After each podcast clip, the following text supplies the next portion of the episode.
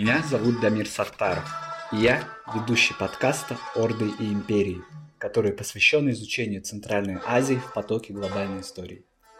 Басмачами советские историки называли повстанцев мусульманских народов Центральной Азии, сопротивлявшихся Российской империи и большевистской власти.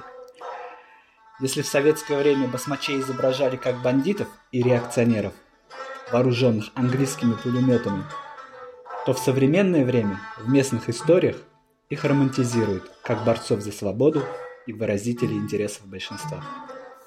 Кем были басмачи в действительности? Какими были их интересы? И что мешает нам исследовать их объективно? Об истории басмаческого движения рассказывает таджикский историк Камалудин Абдулаев. Здравствуйте, Камалудин. Здравствуйте.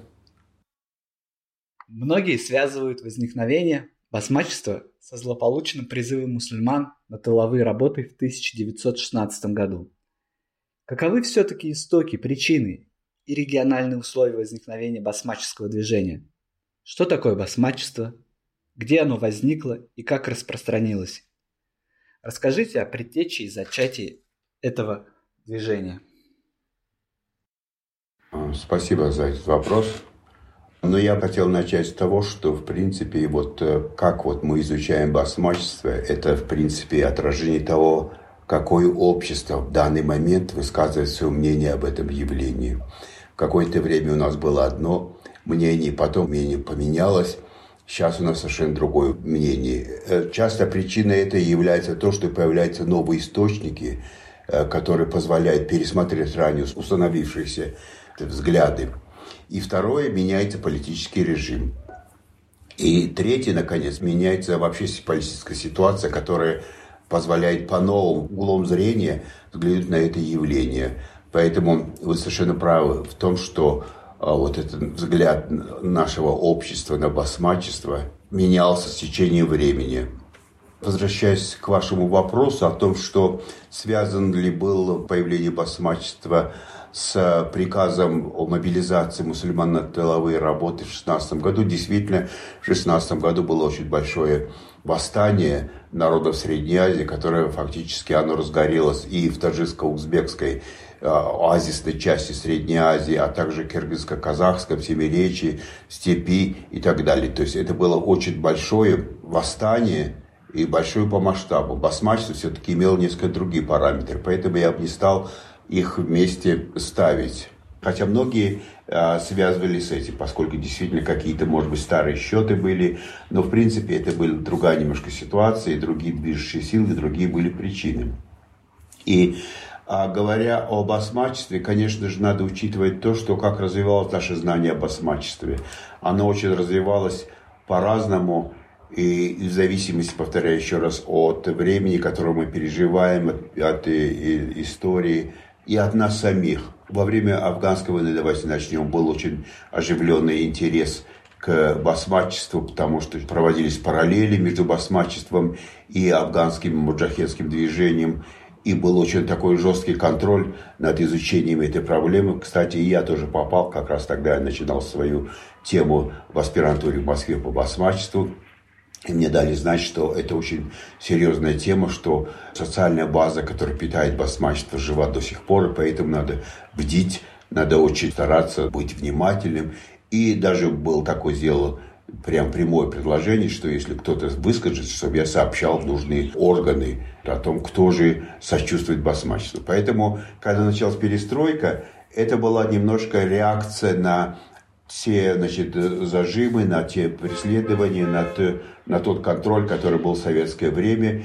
И было очень много оправдательных таких взглядов на басмачество, симпатии в отношении басмачества, которого до сих пор не пережито.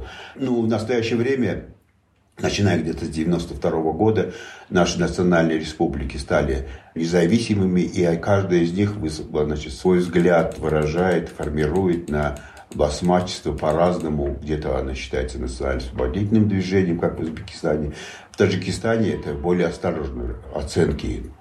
Каковы же причины и региональные условия? Конечно, тут можно говорить в первую очередь, что басмачество началось а, в Фергане во многом оно началось из-за вакуума власти. То есть обычно такого рода восстание начинается, когда предыдущее правительство а, падает, распадается, и оно значит, не выполняет миссии охраны населения собственного населения. И в этой ситуации население берет в свои руки охрану государства своего. Ну, не государства в данном случае, а обычно это общины, это города, это племена. Народ в это время ждал, что кто-то, или националисты местные, или большевики, или русские белогвардейцы, они договорятся между собой о власти, создадут какое-то, значит, видимость правительства, и они будут подчиняться. Но этого происходило. То есть это был в основном кризис власти, который привел к вот такому движению, что народ сам решил взять свои руки. Ну, не народ, какие-то лидеры в это время появились. И а, очень часто басмачество описывают как антирусское движение – но я не думаю, что оно было именно антирусское движение. Это было религиозное а, движение против неверных. Под неверных могли попасть и, собственно, сами мусульмане, которые обычно перед применением насилия по исламу в отношении мусульманина необходимо, чтобы муллы выпустили фетву, фатву, то есть они какую-то рекомендацию, что данный человек является неверным по таким-таким-то причинам, в данном случае а, допустимо насилие в отношении этого человека. Поэтому в этом смысле а, это не было, конечно, антирусским движением, а, а движением вообще вот тех, которые они считали неверными. Более того, я бы сразу сказал, что о том, что при отрядах э, басмачей, как в Фергане, так и у Ибрагимбека у нас в Восточной Бухаре, были и люди других национальностей, были и русские, были и кавказцы и так далее. Каков был э, социальный характер движения? Условно говоря, откуда шел набор басмачей? Это были молодые крестьяне, пастухи или люди более образованные, обучавшиеся в медресе? Кочевники или земледельцы? На каких языках они говорили? Мы же знаем, что тогда люди себя не идентифицировали этнически. Вы совершенно правы. Очень часто исследователи, которые занимаются этим периодом, как-то они бывают вынуждены определять национальность этого человека. Но в то время национальность как-то не была указана.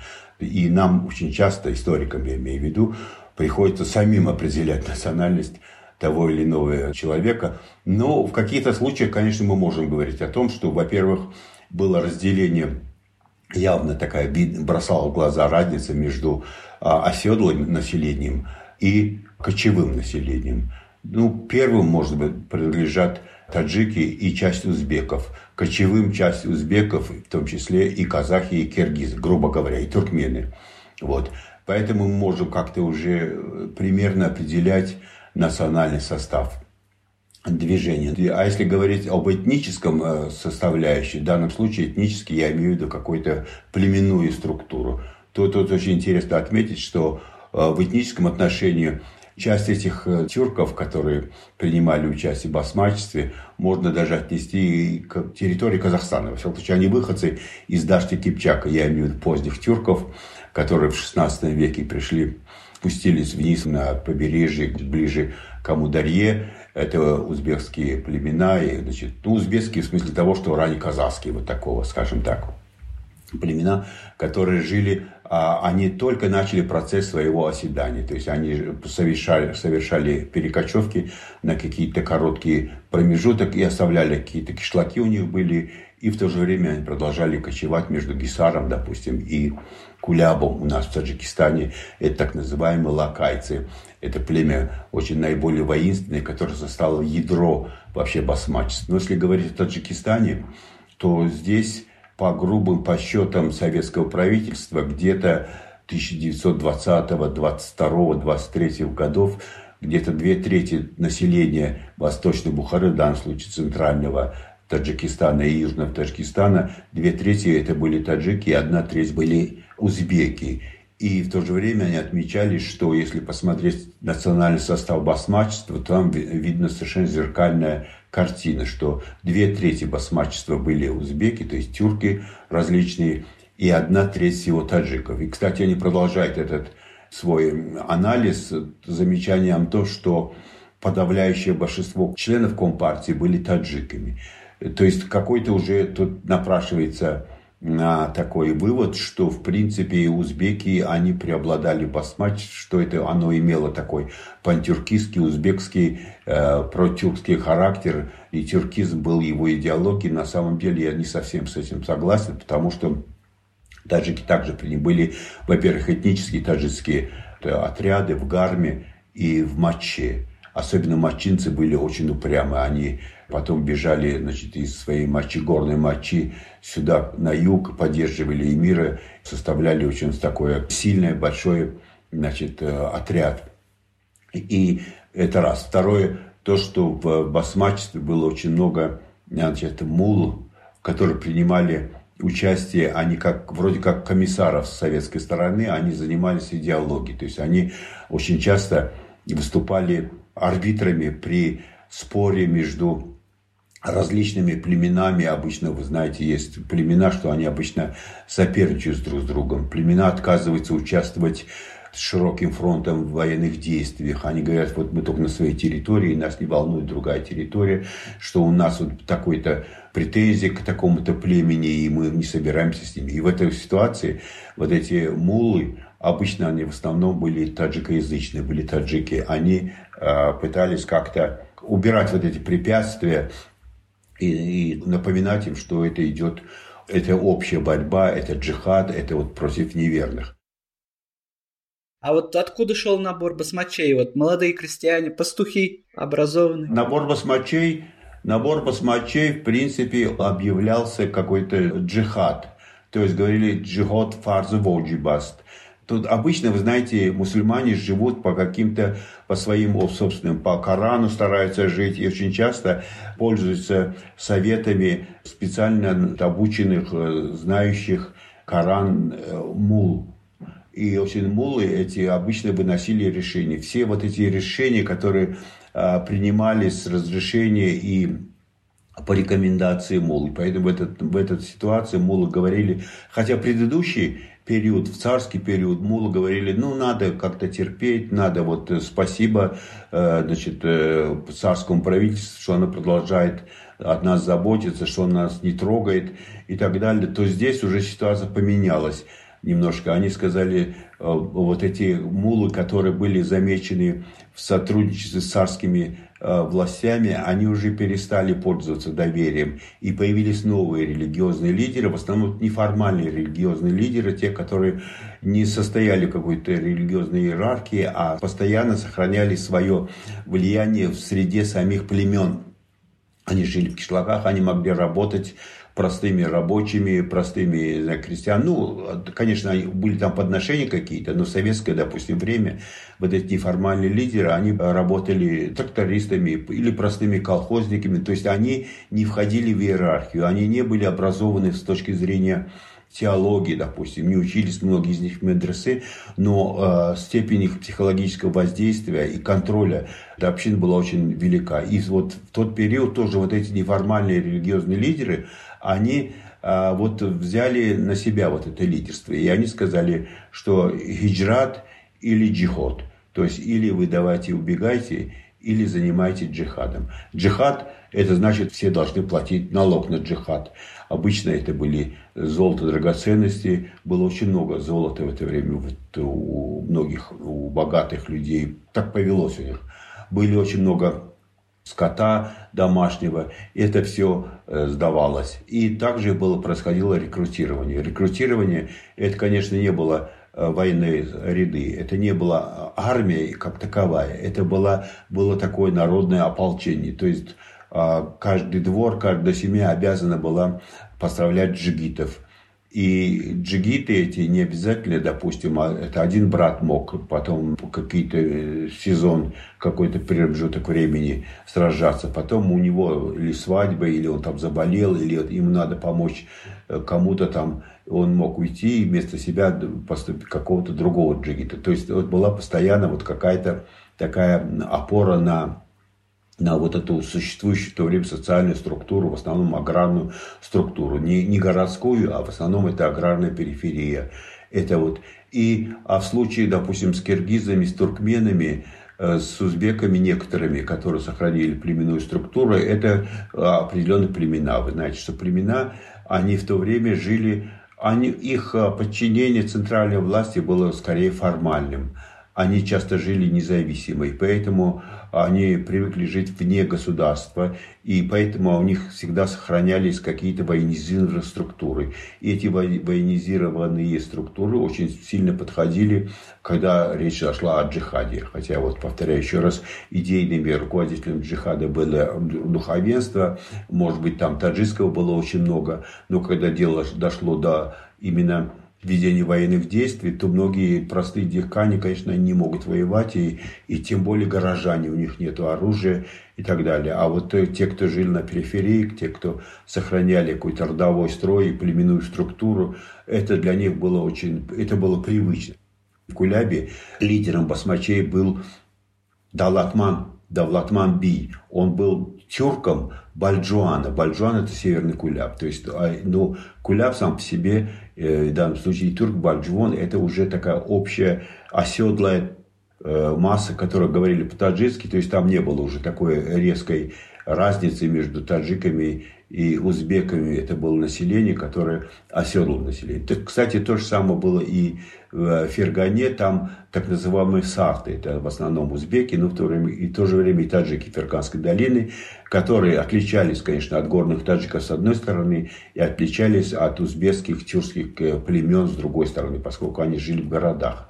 Там тоже мы видим такой симбиоз. То есть, в принципе, это были группы кочевников, были группы горожан. Горожане, конечно, более урбанизированные группы которые составляли э, из таджиков и частично узбеков, они были э, более покладистые, скажем так, менее готовы к применению насилия, и, в принципе, они э, склонялись к какой-то такой соглашательству, и, в принципе, были не против того, чтобы, значит, признать, посмотреть, что даст советскую власть. А вот периферия, она была, находилась, во-первых, полностью под контролем вот этих религиозных лидеров, она была малограмотная, и в то же время им, в принципе, нравилось вот такое казаковать, грубо скажем. То есть они привыкли жить свободно. То есть они не терпели любое правительство, не только советское, даже эмирское. Эмир, он э, значит, как-то позволял им значит, свободно существовать.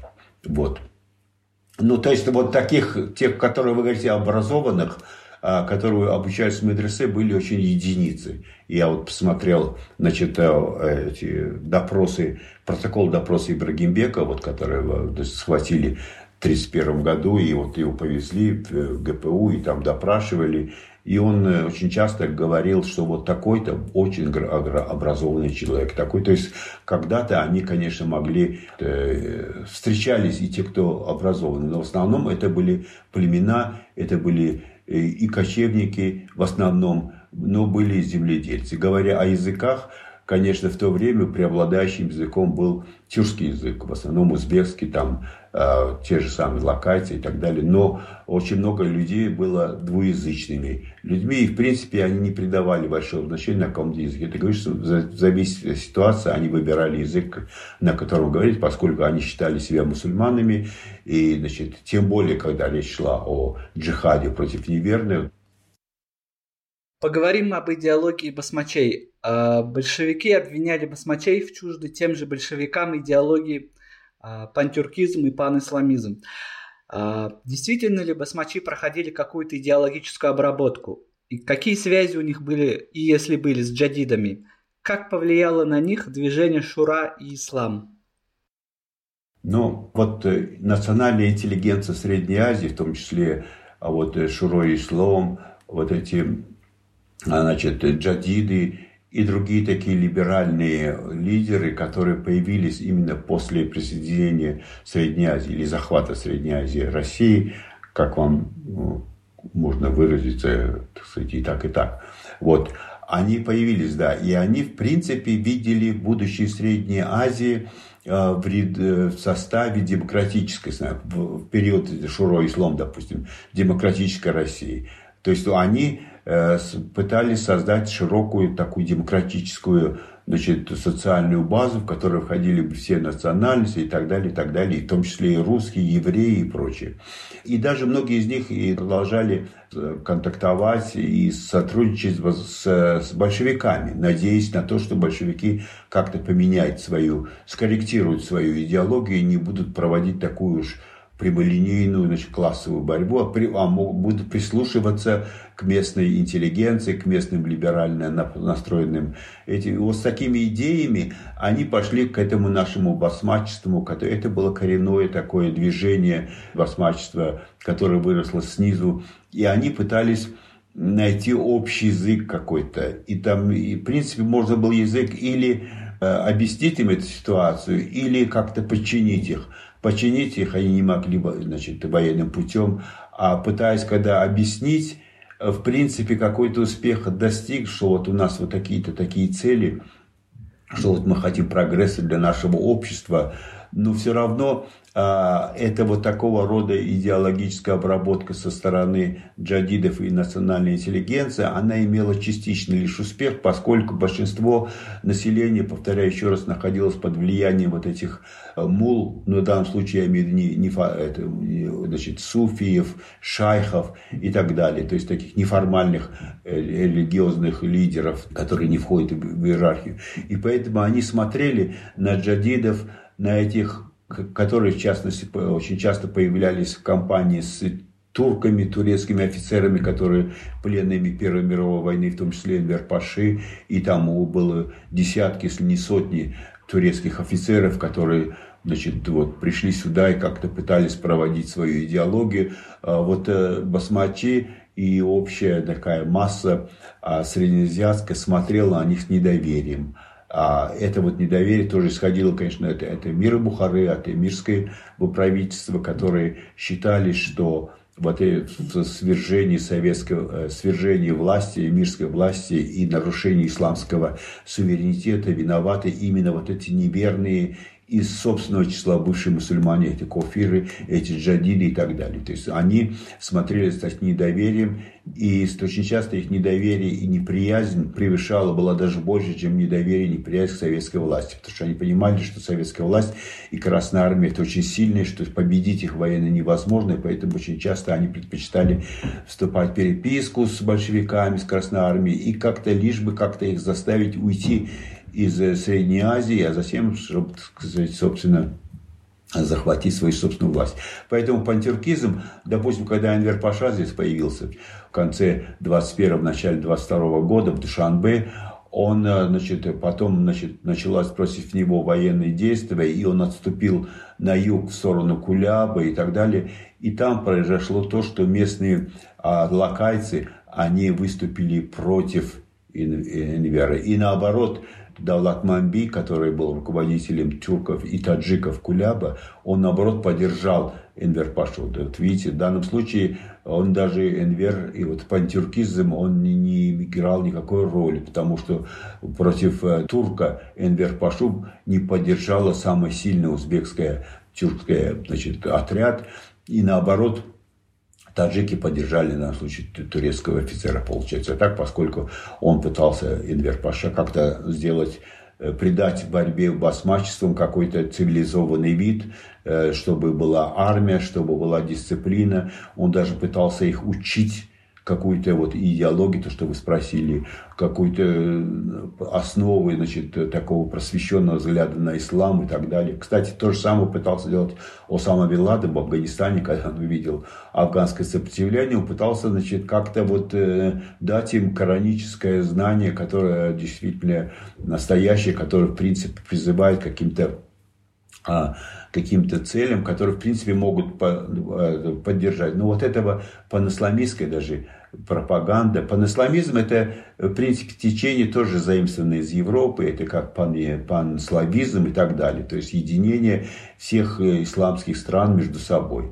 Понимаете, эта идея такая международная плана, которая, в принципе, тоже она не была понятна и не было. Поскольку в Басмаче самое главное – это обеспечить э, Э, значит, безопасность и собственного племени. Далее, дальше племени они не ходили. Они говорили, конечно, о исламском порядке, но что стоит за этим понять? Что значит исламский порядок?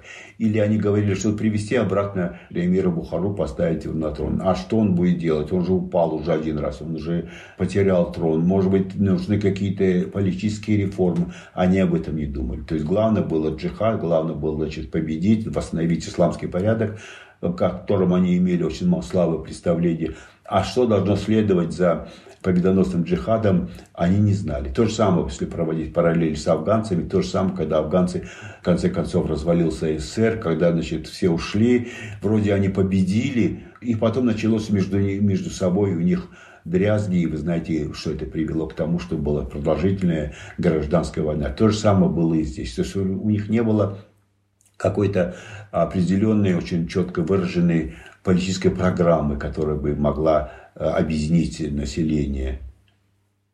Отряды басмачей действовали особенно активно в Ферганской долине и прилегающей к ней районам высокогорных Алайской долины, Самаркандской области, Восточной Бухаре, Хорезм, Сырдаринская область, Каракумы, Нарынская волость, Почему басмачество не смогло организоваться более дружно между этими регионами? В чем была проблема централизации движения? В отсутствии более широкой поддержки населения или же в его разнообразии?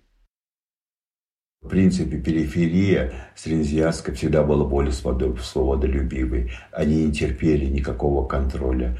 А тот же э, басмачи Средней Азии, а, вернее, Восточной Бухары в данном случае, вот а, они Э, конкретном я имею в виду, они, то есть это бывший Бухарский Эмират, они сказали примерно то же самое. Они сказали, на землю Бухары не ступала нога неверного. То есть они видели разницу между Бухарой, которая была формально независимой и не была частью России, и Туркестаном, который был под российской, э, значит, э, в составе России. Поэтому вот басмачество именно в горных районах Таджикистана в данном случае и части Южного Узбекистана, которая была тоже бывший Бухарский Эмират, оно приобрело особо сильные и ожесточенные э, значит, э, именно потому, что эти люди, они, во всяком случае, ощущали себя свободными. Для них очень важно было, что они живут, что вот торжествует исламский суверенитет, что у нас есть эмир, и вот что он, да, в хороших отношениях с царем, но русским царем, но они примерно одинаковые. Сам Эмир называл себя братом Николая II. То есть была какая-то такая э, бухарская гордость, что это независимое, что все нормально, что вот Туркестан, да, часть России, но мы нет, мы будем сопротивляться. Э, вот. То есть вот э, в Бухаре именно басмачество было особенно сильным, и оно длилось где-то с 20 года, сентября до где-то 1932 года, пока не схватили и не казнили Ибрагимбека. Но, тем не менее, отдельные выступления по басмачески сохранялись до 1934 года. Но это, конечно, сказалось, к сожалению, и на Таджикистане. Вы знаете, что до сих пор Таджикистан считается на одной из самых отсталых республик, поскольку уже к 1934 году уже было развитие, были промышленность, развивалась везде, а у нас э, еще басмачи бегали по горам. Вот.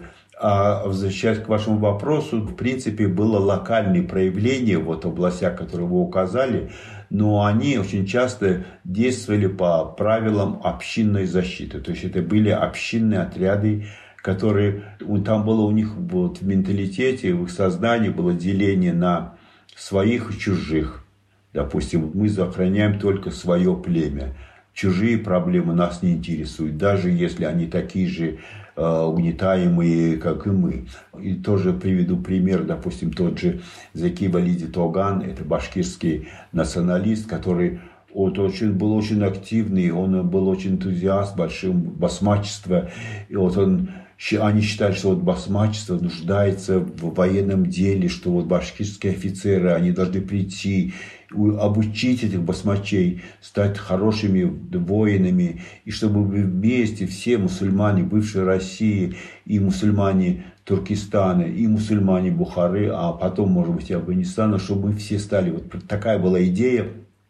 И когда он пришел сюда и пришли, он что-то там какой-то был у него частичный успех, он ходил, встречался с лидерами, с некоторыми басмаческими, а потом позвал где-то группу, где-то из э, двух десятков башкирских офицеров и где-то вот под Самаркандом пытался, значит, их познакомить с басмачами, и эти басмачи их зарезали.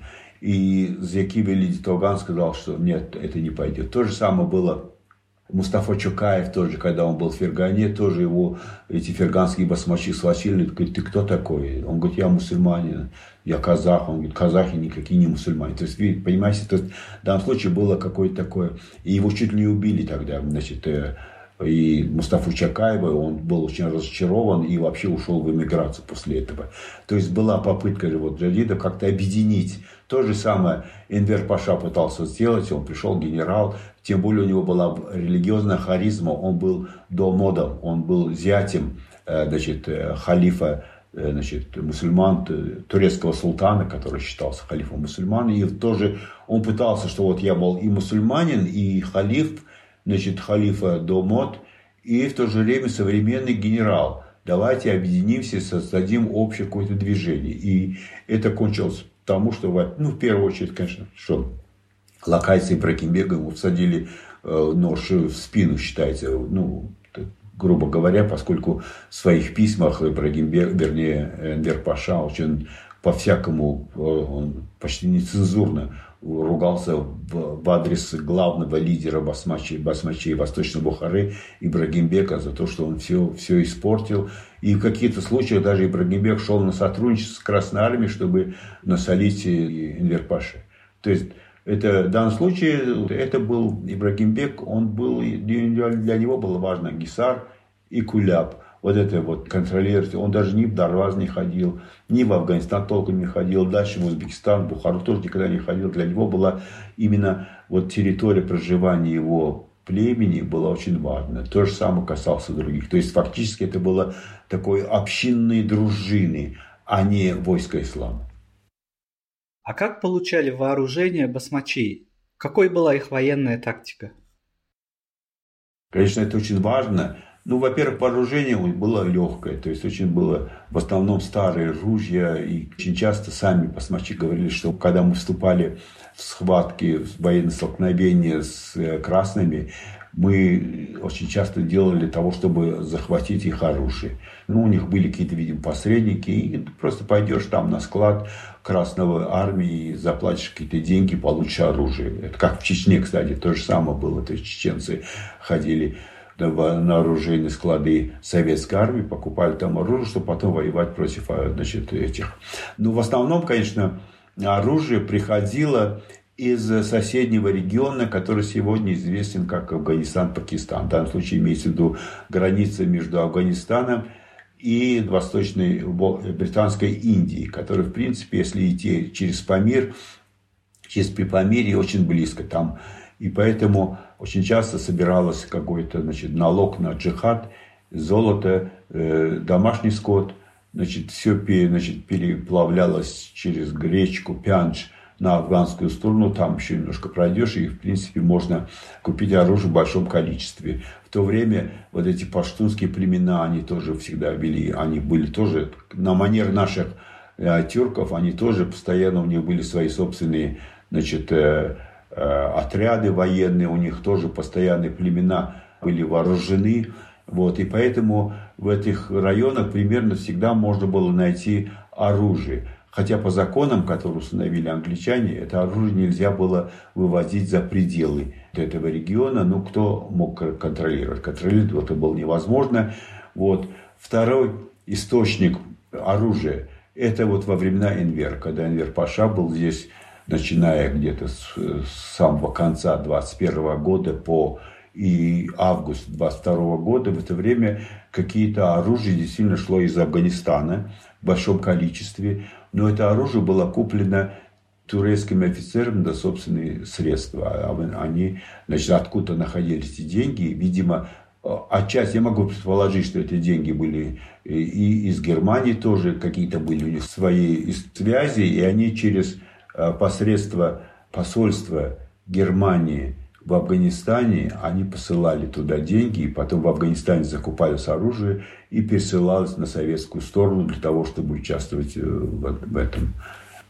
Ну, говоря о тактике, конечно, это была партизанская тактика, то есть неожиданное нападение из-под тяжка, как говорится, поскольку у них не было достаточного оружия, которое позволяло им успешно противостоять э, более сильной Красной Армии.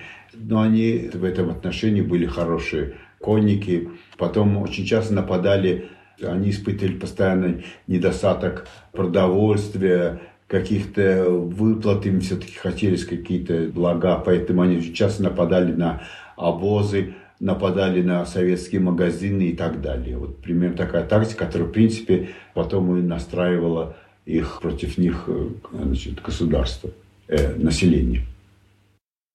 Что говорят нам документы о деятельности различных британо-турецких агентур и разведок? А действительно ли существовал тесный контакт у басмачей со внешними силами? Но говоря, начиная ответ на этот вопрос, необходимо отметить, что речь шла об окончании Первой мировой войны. Вы знаете, что во время Первой мировой войны Британия вместе Франции и России воевала против Германии, Турции и Австро-Венгрии. Поэтому, когда и, в принципе, первые, Антанта, она считала себя более победившей стороной, и поэтому сохранялось какое-то, тем не менее, сохранялось какое-то недоверие в отношении Германии, которая стремилась к реваншу.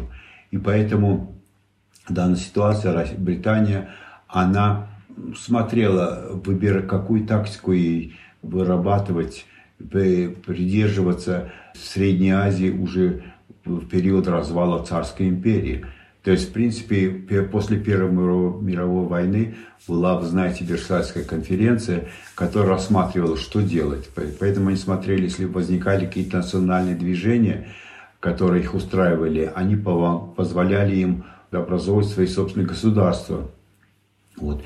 Поэтому была такая попытка, кстати, и со Средней Азии тоже выступить, сказать, что вот-вот мы в данном случае это были и джадиды, бывшие бухарские. Смах Хаджаев был такой первый президент Бухарской республики.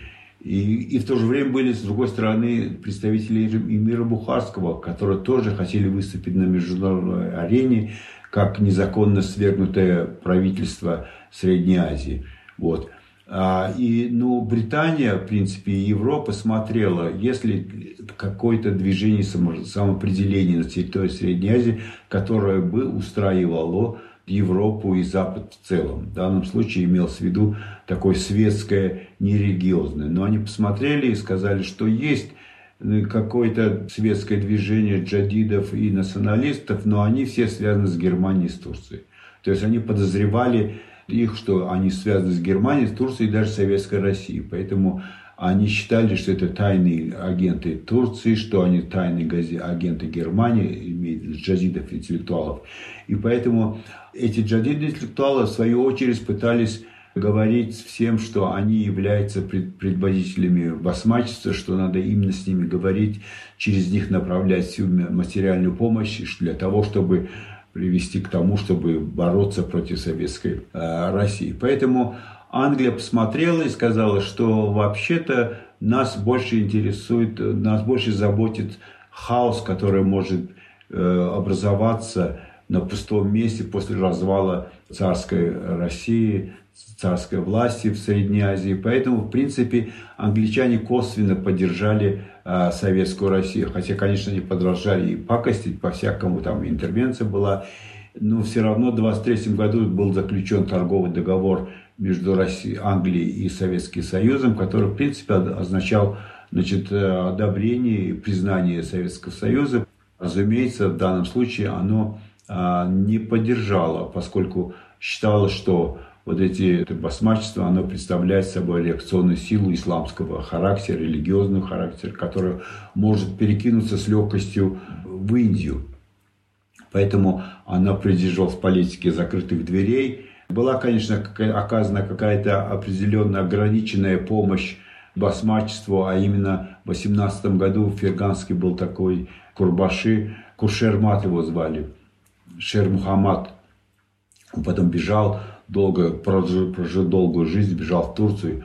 Вот он был более-менее такой светского характера, более-менее националистического характера. Поэтому именно это сделало его привлекательным в глазах англичан. И англичане, особенно консул Англии в Кашгаре, он выступал сторонником Шер Мухаммада и говорил, что вот этот представитель повстанцев Ферганы, что они, у них нет никакого панисламизма, что под их руководством очень много бойцов, и надо, в принципе, Англии показать помощь. Но, повторяю еще раз, по причинам, которые я указал уже, Англия отказалась от поддержки э, и свернула эту поддержку. Ну, была какая-то поддержка очень незначительная, тем более оружием было не, очень мало. То есть, э, поэтому Англия фактически отказалась от поддержки басмачества.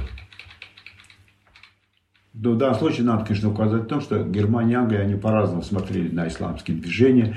Если Англия везде видела какое-то подозрение в панисламизме, то Германия, оно пыталась, вот э, у нее были реваншистские какие-то планы, пересмотреть итоги Первой мировой войны, и она часто в своей политике заигрывала э, с мусульманскими силами, поддерживала мусульманские движения, исламские движения в Британской Индии, а также и, и у нас здесь тоже. То есть у них была разная, разная точка зрения. Поэтому все эти свидетельства о том, что Англия оказывала помощь, э, это нет, это я не, я не, не считаю, что это было правильно. Как большевикам удалось победить басмачей? Политическими, военными или же идеологическими способами? Разумеется, в первую очередь политическими действиями, именно умелой политикой на международной арене, которая привела к международной изоляции басмачского движения. То есть ни, ни одна из зарубежных стран не была заинтересована в поддержке э, басмачества. За них кто выступал, это эмир Бухары и тот же э, джадиды, которые бежали в эмиграцию – они пытались добиться расположения и поддержки в Афганистане и Турции. Но в то время Афганистан и Турция возглавлялись такими националистическими национальными лидерами, такими как Мустафа Кемаль Ататюрк и Амануллах хан, которые были реформаторы, которым идеология джадида была очень близка, но в то же время Россия в это время пересмотрела свою свою политику на Востоке, поскольку первоначально они хотели, конечно, всячески развивать там революцию, но когда они столкнулись с басмачеством Средней Азии, они поняли, что это не очень легко сделать, что местные мусульманские массы будут сопротивляться, и поэтому они вынуждены пошли на соглашение, на сотрудничество с, с буржуазными правительствами, национально-буржуазными правительствами Афганистана и Турции. И тем самым, в принципе, спасли Э, грубо говоря, свою шкуру, то есть, то есть они не стали идти дальше, поскольку вначале была задача, что мы пойдем в Бухару, потом пойдем в Афганистан, потом наконец доберемся до Индии. Но встретив сопротивление басмачей, они решили ограничиться своими завоеваниями в Средней Азии и не идти дальше, и найти, пойти на, а, на сотрудничество с Афганистаном и Турцией. Афганистан, Турция, в свою очередь, как мусульманские государства, э, населенные мусульманами, они не могли полностью игнорировать э, вот просьбы афганцев, просьбу басмачей э, оказать им помощь. Поэтому вот э, иммигрантов, политических беженцев они принимали, но оказывать им политическую, тем более военную помощь они не стали, поскольку отчасти они опасались реакции советского правительства и для них было в этот момент было более выгодно сотрудничать с Советской Россией, которая тем более признала, что мы поддерживаем национальное освободительное движение, мы поддерживаем антиимпериалистические движения, мы все антиимпериалисты, Советская Россия, Турция, Афганистан – и так далее. Вот эта политическая история, э, политический фактор, который привел к изоляции Басмач на международной арене, явился а, главным, потому что если сравним с Афганистаном, там была совершенно другая картина, там все пытались покончить значит, э, с Советским Союзом, и различные силы все поддержали, Запад в основном поддержал а, движение маджахедов, значит, которое потом было одним из факторов развала СССР. А говоря об идеологии, то надо отметить, что классовой идеологии не было понятно среднеазиатскому обществу, поскольку в ислам он обычно сглаживал классовые проблемы, социальные проблемы, и это не было таким уж, значит, таким фактором, который мог бы привести, допустим, к э, солидарности рабочих и крестьян, таджиков и узбеков с рабочими и крестьянами русскими, с тем, чтобы бороться против таджикских, узбекских и русских баев и, и кулаков. Этого не было. То есть у нас классовая марксистско-ленинская идеология, она не была понятной, она не была принята. А вот под флагом по идеологии марксизма-ленинизма была еще проект модернизации. Вот эта модернизация общества среднеазиатского, она была очень важным фактором. То же самое наши джадиды пересмотрели свое отношение к советской власти, поскольку советская власть давала им возможность культурного развития. Открывались а, университеты, где они могли пойти и преподавать различные светские науки. Развивалась музыка, развивалась культура, открывались театры, университеты. Вот это все привело к тому, что в самой массе э, населения Средней Азии появились очень устойчивые просоветские настроения.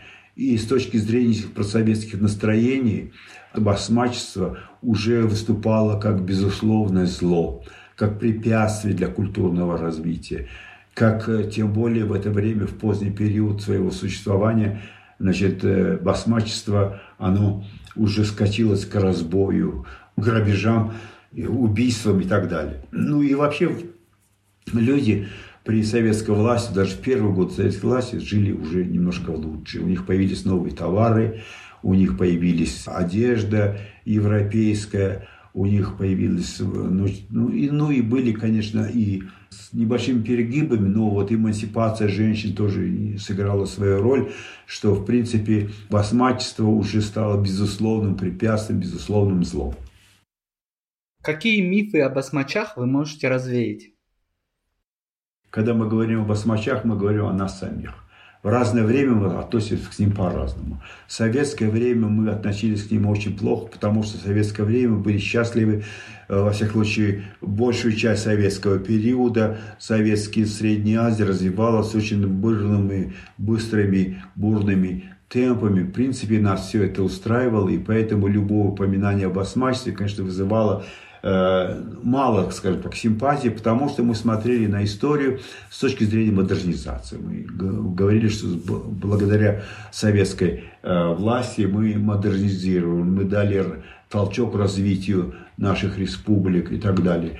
То сегодня, конечно, уже наши взгляды уже меняются, мы смотрим немножко по-другому, потому что мы стали независимыми, мы уже поняли, во-первых, что модернизация сам по себе не решает очень многих проблем, что помимо модернизации есть проблемы суверенитета национального, есть независимость, мы не обязаны всю жизнь кому-то быть благодарными, мы не обязаны все время надеяться на кого-то, который сделал нашу модернизацию.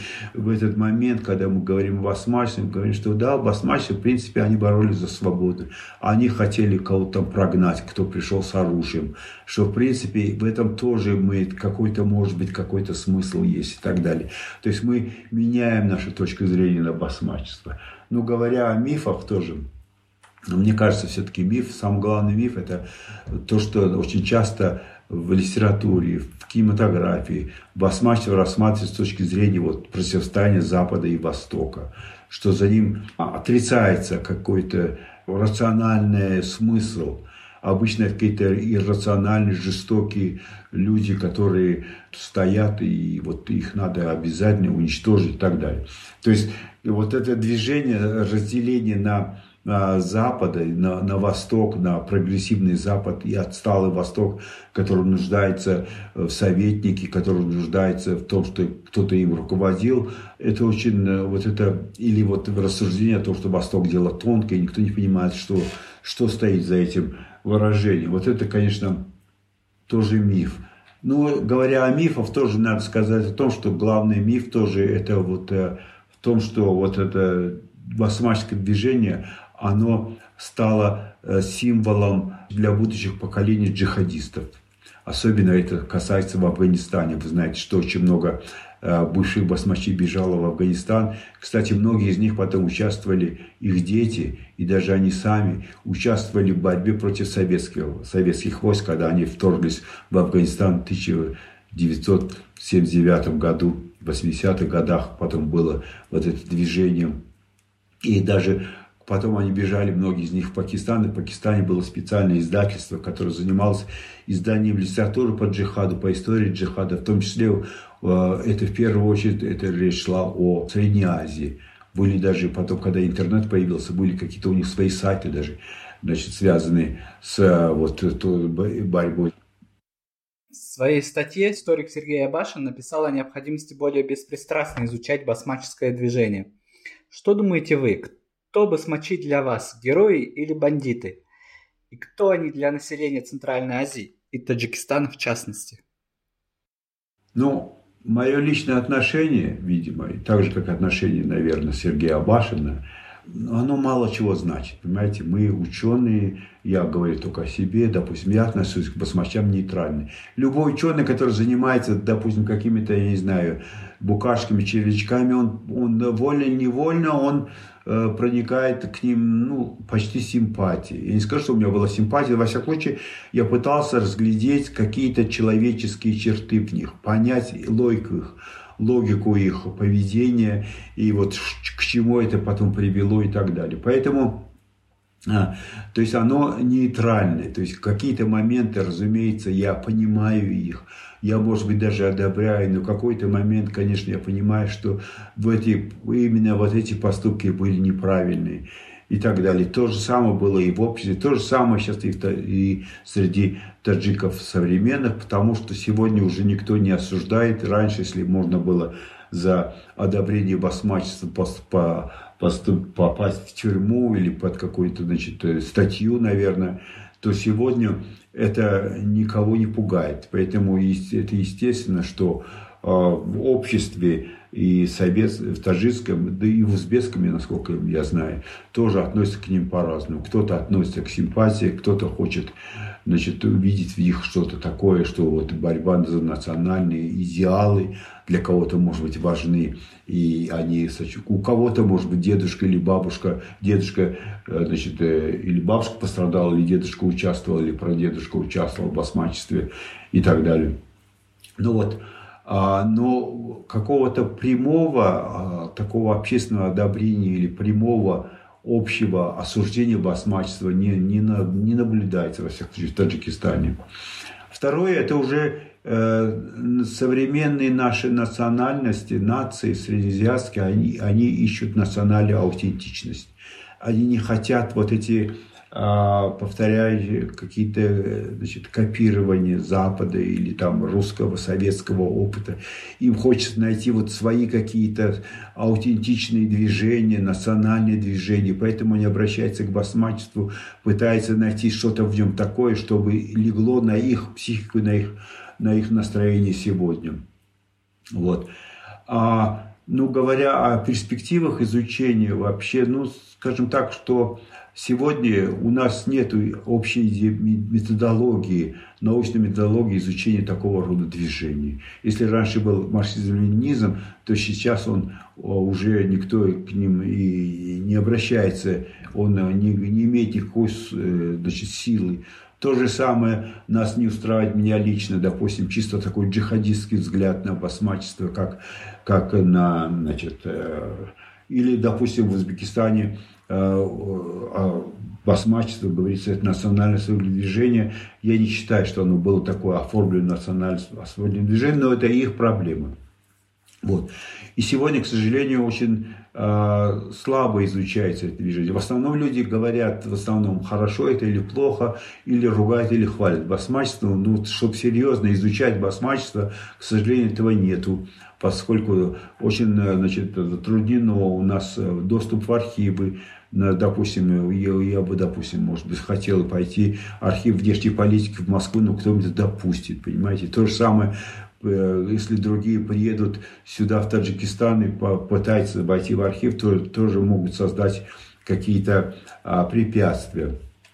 Поэтому, разумеется, тут надо как-то на трезвую голову, на холодную голову надо заниматься изучением этого очень интересного явления. Это целый пласт нашей общей истории. Общей истории, потому что действительно это там участвовали все, а, все население Центральной Азии. И даже не, э, не исключая даже казахов, как я говорил, поскольку те же лакайцы, те же конграты, кипчаки, которые были в басмаческой, восточной Бухара, они все происхождения из Дашти Кипчака. Они все родственники и казахам приходятся. Поэтому, если говорить этнически, то там были представлены все этнические группы Средней Азии. Это очень важная часть нашей истории. Вот. И заключая, так сказать, наш сегодняшний разговор, скажу, что в принципе историческая наука не дает и не должна выносить никому приговор. Ну, помимо, допустим, явных, совершенно ясных таких, для меня, во всяком случае, э, осуждений нацизма, и кто с ним сотрудничал с нацистами, это однозначно это зло. Однозначно мы здесь должны бороться против искажения исторической правды. А в отношении басмачества я бы не сказал, что мы должны кинуться э, бороться с теми, кто а, значит, э, высказывает о них положительно. Это наша история, мы должны рассматривать ее на трезвую голову, те же самые басмачи, они были и, допустим, отец, я знаю, был басмачом, а сын стал героем Советского Союза во время Великой Отечественной войны в Кулябе. Тоже интересно, мне сам один потомок значит, его из Афганистана рассказывал, что да, мой, говорит, так, дед там, или кто нам назвал, был басмачом, а вот второй мой дед, его двоюродный брат, или кто там, он был, стал э, значит, Сафар Амиршоев, такой герой Советского Союза из Куляв. То есть, понимаете, это наш народ, это наша история, то же самое, как э, в России изучать красное и белое движение, понимаете, мы можем в какие-то моменты симпатизировать тем и другим, а может и тем и другим вместе. Вот в этом отношении басмачество где-то приблизительно, примерно то же самое занимать должно э, нашем э, сознании, что мы как-то должны смотреть э, объективно и относиться к ним с такой общечеловеческой, гуманной точки зрения. И то, что мы сегодня знаем об осмачестве, это еще не, не окончательная картина. Вообще в источковедении есть такое правило, что источник, он по своему значит, э, содержанию, он неисчерпаем.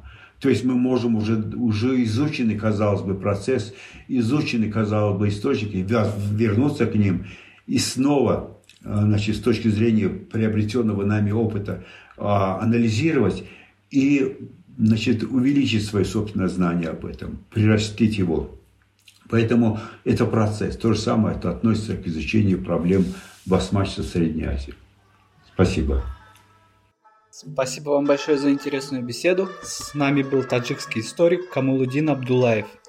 Слушайте все эпизоды нашего подкаста на подкастинговых платформах Google Подкасты, Spotify, Amazon, Яндекс Музыка и другие.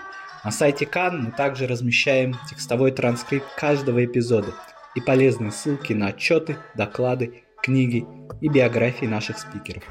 Спасибо за внимание.